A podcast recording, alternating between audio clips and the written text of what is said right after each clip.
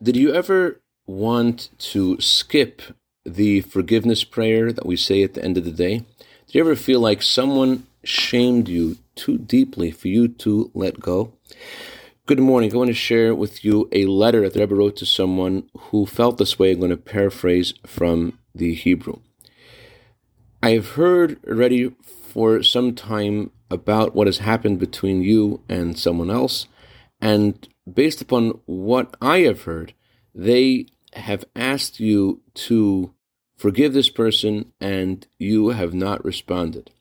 If this is indeed true, it's certainly necessary to tell you the halacha of our Torah, the Torah of life, regarding someone who is shamed and how he needs to respond when he is asked to forgive.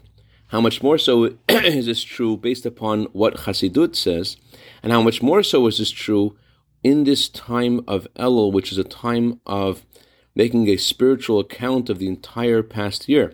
So when you make an account of the way you behaved in your thought, speech, and action during all these past months, and you still turn to the King of all kings and ask him to forgive you for all that you've done wrong, and you ask God that there shouldn't be any trace of these mistakes, and even more, you ask God that He should completely be reconciled with you so that you could see Him as it was before.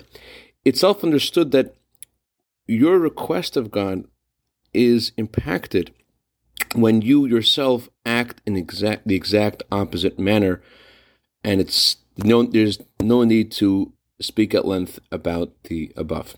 I dedicate a minute of Torah today to my son Levi Yitzchak in honor of his birthday today for year of bracha v'atzlacha b'gashmiyus Have a wonderful day and let go.